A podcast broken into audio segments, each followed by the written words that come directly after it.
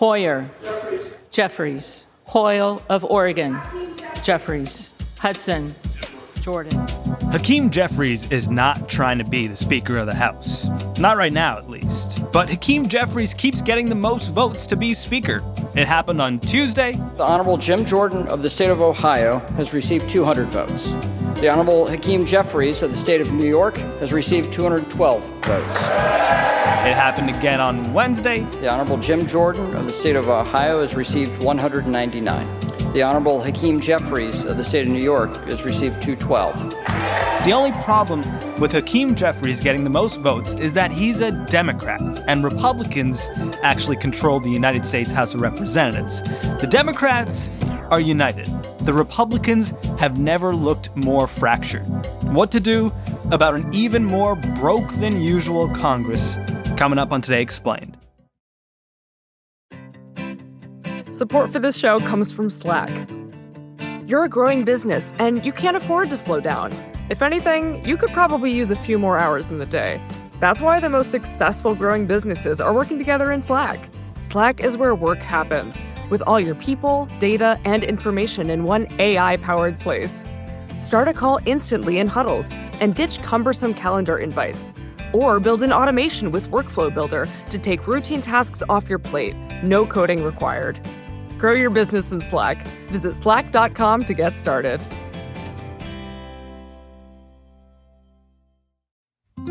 Support for this show comes from Sylvan Learning. When children love learning, they can tackle any challenge life throws at them. Sylvan's Insight Assessment can help you determine if your child is ready for what's ahead. It can also identify gaps in learning and point out areas that could be of concern for your child so they can tackle what's to come. And right now, it's the best price of the year at $29. Go to sylvan29.com to learn more and get your child's assessment for only $29. That's S Y L V A N 29.com.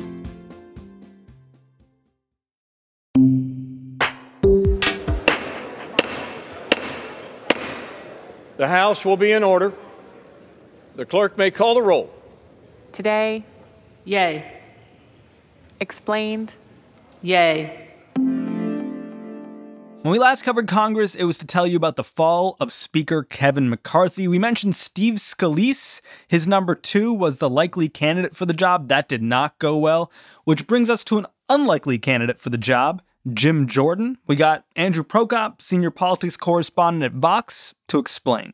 Jim Jordan has long been kind of the leader of the far right extremist faction of the Republicans in the House of Representatives. He's been in the House since 2006 and as soon as Republicans won a majority in the 2010 midterms, that was the big Tea Party wave, he went about kind of trying to transform that Tea Party energy into a strategy to disrupt the ordinary functioning of American government in an effort to push policy to the right. We're not going to support uh, borrowing more money. We're not going to support raising the debt ceiling. This is out of control. In the Obama administration, these battles were mainly about spending. Republican House members have essentially said that the only way they'll vote to prevent America's first ever default is if the rest of us agree to their deep spending cuts only approach. They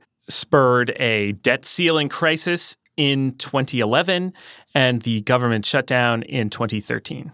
All this time, he was a, a constant thorn in the side of Speaker John Boehner, who would later, after Boehner himself resigned, compare Jordan to a legislative terrorist. I just never saw a guy who spent more time tearing things apart uh, and never building anything, never putting anything together. He didn't have a lot of love from the party establishment, to put it mildly. But he also was building another power base for himself on investigations in the House. State Department experts knew the truth. You knew the truth.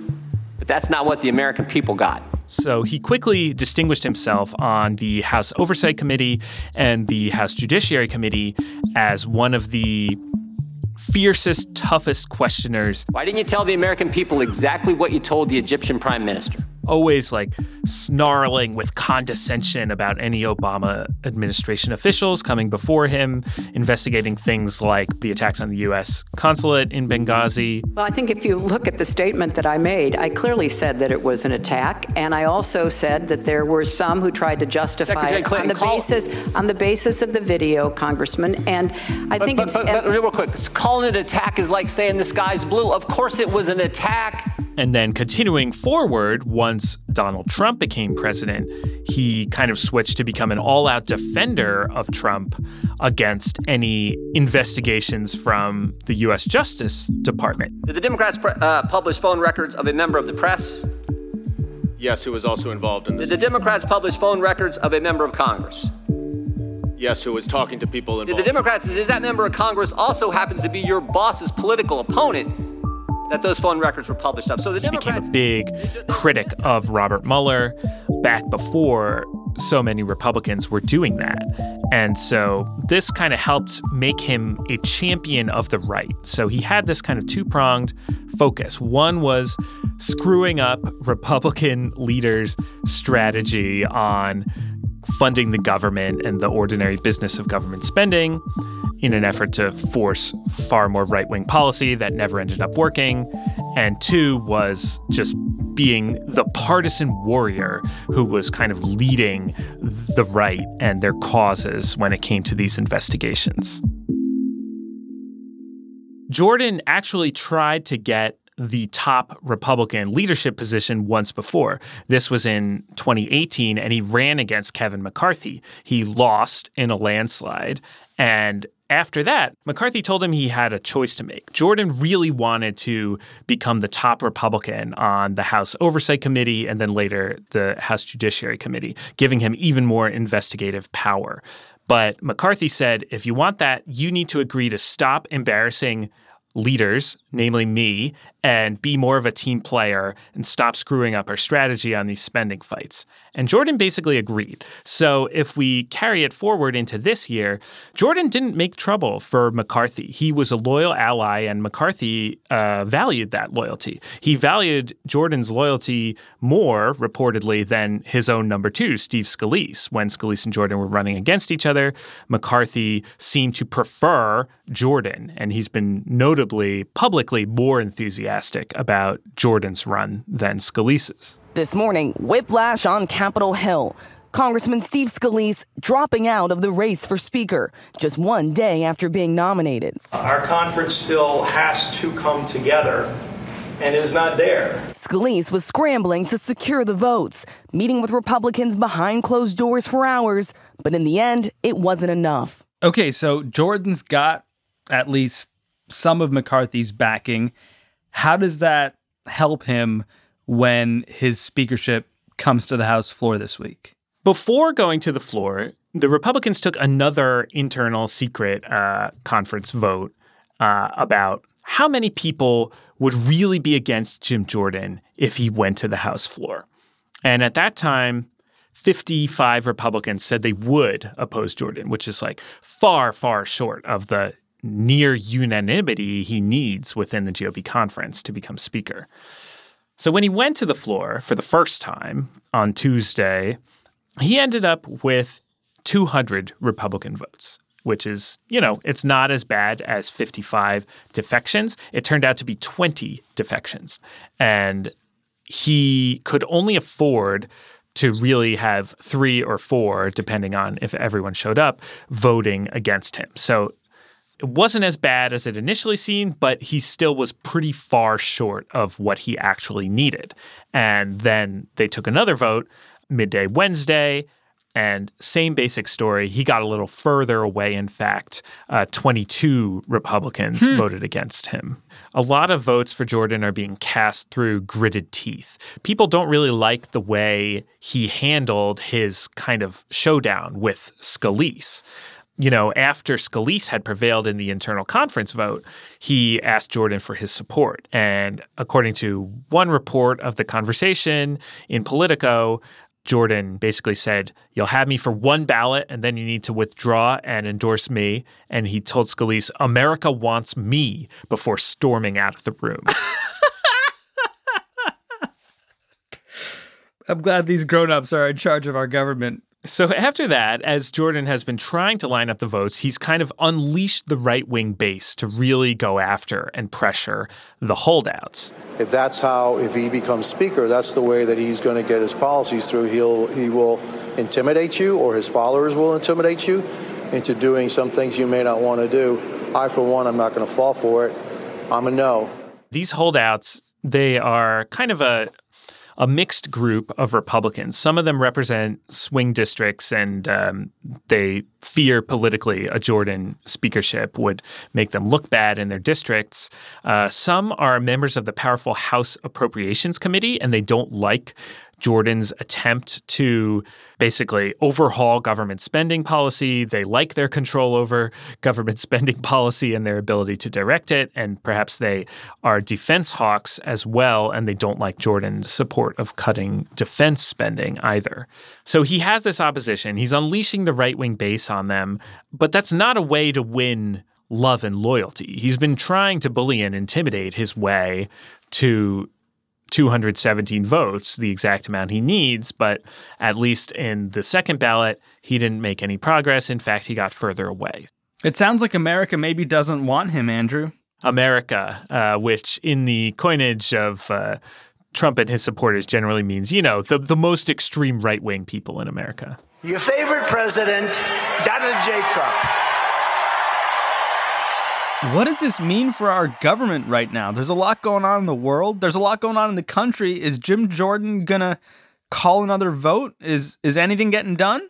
Nothing is moving through the House of Representatives right now. They've been at a dead halt.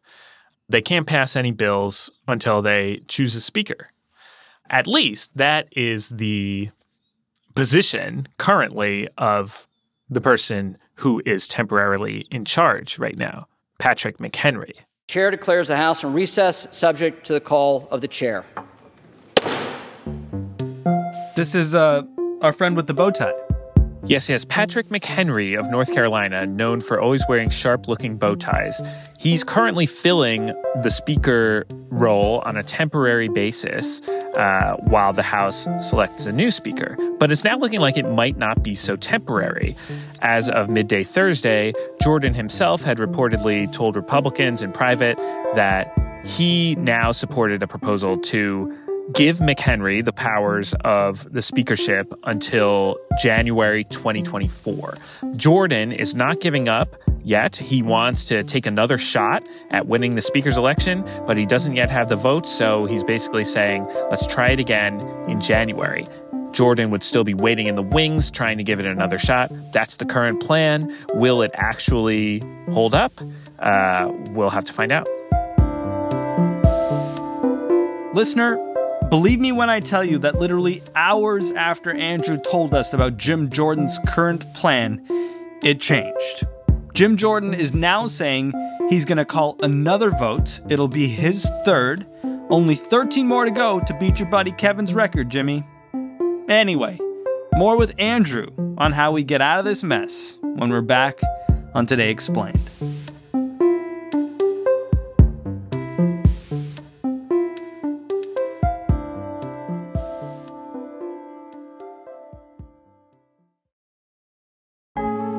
Support for the show today comes from Shopify. You know the concept of an elevator pitch where you like, you know, sell your idea for your product or your business in the time it would take to ride an elevator from the ground floor to the eighth floor or whatever. But what if you're so good at the elevator pitch that people want to buy your product on that same elevator ride? Are you ready for that? Shopify can help. Shopify is the global commerce platform flexible enough to help your business sell at every stage of growth as you go up that elevator. No matter what you're making, Shopify can help you turn browsers into buyers and sell your products everywhere, even in an elevator. At their service. From their all in one e commerce platform to their in person point of sale system, Shopify offers the flexibility to support your operation. You can sign up for a $1 per month trial period at shopify.com slash explained. Go to shopify.com slash explained now to grow your business no matter what stage you're in. Shopify.com slash explained.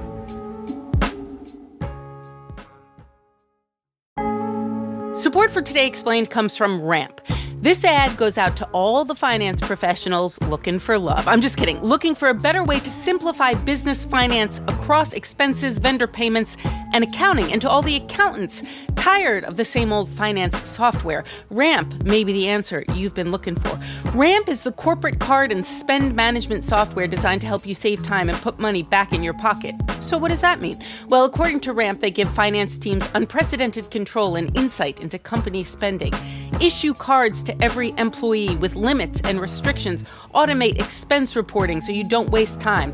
Ramp says its accounting software automatically collects receipts and categorizes your expenses in real time so that you don't have to. That could put an end to chasing down receipts and to your employees spending hours submitting expense reports.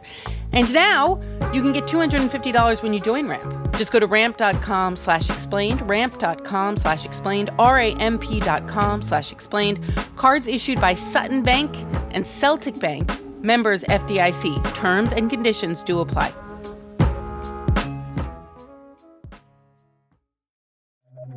Speaker Vox. Today Explained is back with Andrew Prokop from Vox. Andrew, the last time we talked about this mess in Congress on this show, you know, I asked whether Democrats were partly to blame here for helping create this kerfuffle to begin with. But now it feels like it's on the Republicans to resolve it, and they're not having any luck. What does that say about this Republican Party right now? The Republican Party is deeply divided. There is a kind of extreme hardline faction that is temperamentally unsuited to the realities of governing and having power. But the vast majority of the Republican Party agrees that, you know, the government needs to be funded because, you know, it provides important services to the American people, but also because the party will look really bad politically if it shuts down and they get the blame. History has shown that generally Republicans do get blamed when they force government shutdowns with these hardline tactics. According to our latest poll, 53% of Americans blame President Trump and Republicans for the stalemate. 29% blame congressional Democrats. Another issue that's been really splitting the party is Ukraine. The far right, kind of the MAGA right, has turned really hard against further military aid to Ukraine, and they want to cut them off. A majority of the majority does not support additional financial assistance to Ukraine. But there's still a sizable mainstream Republican foreign policy faction that says no, it's important to keep arming Ukraine because they are waging a righteous struggle and resistance against Russia, who is one of our rivals. I would say that support is still very strong. And this delegation is bipartisan, very strong support for Ukraine. That's another big issue, splitting the party. Then there are, you know, conservative members in conservative districts who only are ever thinking about threats from the right, primaries they might face from the right, versus swing district members. I believe there are 18 Republicans right now representing districts Joe Biden won in 2020 they need to appeal to a certain amount of voters who voted for Joe Biden, or else they're going to lose their seats. So naturally, they are less inclined to support crazy, extreme right wing stuff. If this whole episode in Congress right now is evidence of anything, it's that the far right has sort of discovered its power in the Republican conference. Have the moderates been able to discover anything about themselves in the intervening weeks? I think that discovery happened this week. You know, we've seen the far right make it very difficult for McCarthy to be elected speaker. We've seen the far right take him out. Last week, we saw the far right torch Steve Scalise's speakership bid there was much speculation in Washington about, oh, there are all these, um, whether you call them moderates or mainstream Republicans, swing district members, people with a variety of uh, concerns about Jordan But would they really stand up to the right? Would they really stand up to the pressure campaign from conservative media? And going into the vote Tuesday, there was a big question. Relatively few Republicans had said publicly that they would oppose Jordan on the floor. But then it turned out 20 of them did. Representative Mariannette Miller Meeks of Iowa told me that she would only back Jordan on the first ballot, and on the second ballot, she would decline to back him unless he made major changes, instead, pushing for a unity candidate with Democrats. So that was perhaps a watershed moment in which uh, there was uh, the moderates kind of sending the message hey, we can do this too. We are not just going to fold and let you run the show every time this is the rest of the Republican Party, or at least enough of them, saying, actually, we are not going to stand for this, at least not yet. Why can't they work together the way the Democrats seem capable of to just get stuff done? Why is it that Democrats can be a block, even though it's a party that represents a broad political spectrum, but Republicans can't?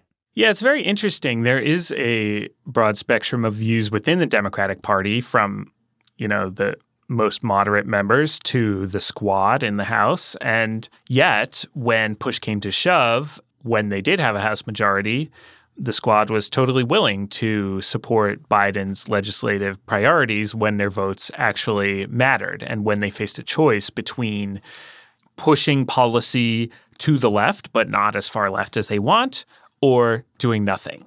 There is power in this Congress in having a willingness and a tolerance for doing nothing just letting the debt ceiling be breached. They said, "Well, screw this. We we fundamentally reject the standard assumptions of how Washington governance should work." And we're happy to burn the place down. The GOP bearing most of the blame right now, but the big question is it enough to change their approach? Yeah, and George, so far this public pressure is not making them blink. Look, right now, because partisanship is so strong, polarization is so strong. There's so little desire to work with Democrats and a lot of fear of the political consequences of working with Democrats that the far right has essentially been able to steer the Republican Party strategy for much of the year, arguably for several years. You know, the far right of the Republican Party, if if they're to be believed on their faces, they want some real reform in Congress. They want to dramatically rethink how Congress spends money, what Congress spends money on. They want real change. And we are showing the American people that this process works. We're not going to take any more of Washington being broken. We're going to do something for the American people. And it feels like in this moment, Congress could use real change. I don't know if it should be that change, but it seems like there's some dysfunction and paralysis here that needs to be shaken up. Is there any possibility that something gets better as a result of all of this dysfunction, or does it only get worse from here? The problem is that the far right's demands and vision is just totally unrealistic given the current balance of power. They're never going to get anywhere near anything they want with Democrats in charge of the Senate and the White House. You know, even when Trump was in charge and Republicans controlled the Senate and the House in 2017 and 2018, they didn't get anything near where they wanted. The issue is will the far right moderate their demands and, and come closer to reality, or will they be kind of cut loose entirely by the majority of the Republican party that says, "All right, we've we've tried it with these guys. We we just can't with them. Like we have to fund the government. We have to keep things working, and uh, and the only way to do that is with Democratic votes. And so we're going to have to work with Democrats, and and that's just how it is." What if the moderate Republicans, of which there are many more than the far right Republicans, got together with the Democrats and just made Hakeem Jeffries the speaker and got a bunch of stuff done? I know there are traditional Republicans who are good women and men who want to see government function, but they are unable to do it within the ranks of their own conference, which is dominated by the extremist wing, and that's why we continue to extend the hand of bipartisanship to them. I would disagree with the premise that there are a lot more moderate Republicans than far right. I mean, if it's just purely in relative terms, then that's true. The far right faction is not gigantic. The Republicans are deeply conservative, and, and there has been polarization is a very real phenomenon. The distance between the furthest left Republican and the furthest right Democrat is still pretty large all of these Republicans have to win Republican primaries in which only Republicans are voting and they could face a right wing challenger. Everyone's looking over their shoulder because of that. And more than that, there's this whole ecosystem of partisanship, these whole social worlds, fundraising worlds. Everything about their career and their, their identity is based on being Republicans. And being part of the Republican team and crossing over to the Democrat team. That's that's such a betrayal. That's such a big move. Very few people historically have have wanted to go that far. And cutting a deal with Jeffries would absolutely be viewed as that sort of betrayal. I think the way you get a compromise speaker is probably, I don't know how likely it is, but the path to it would be most Republicans and a relatively small amount of Democrats because no Republican will want to seem like they've sold out to Jeffries.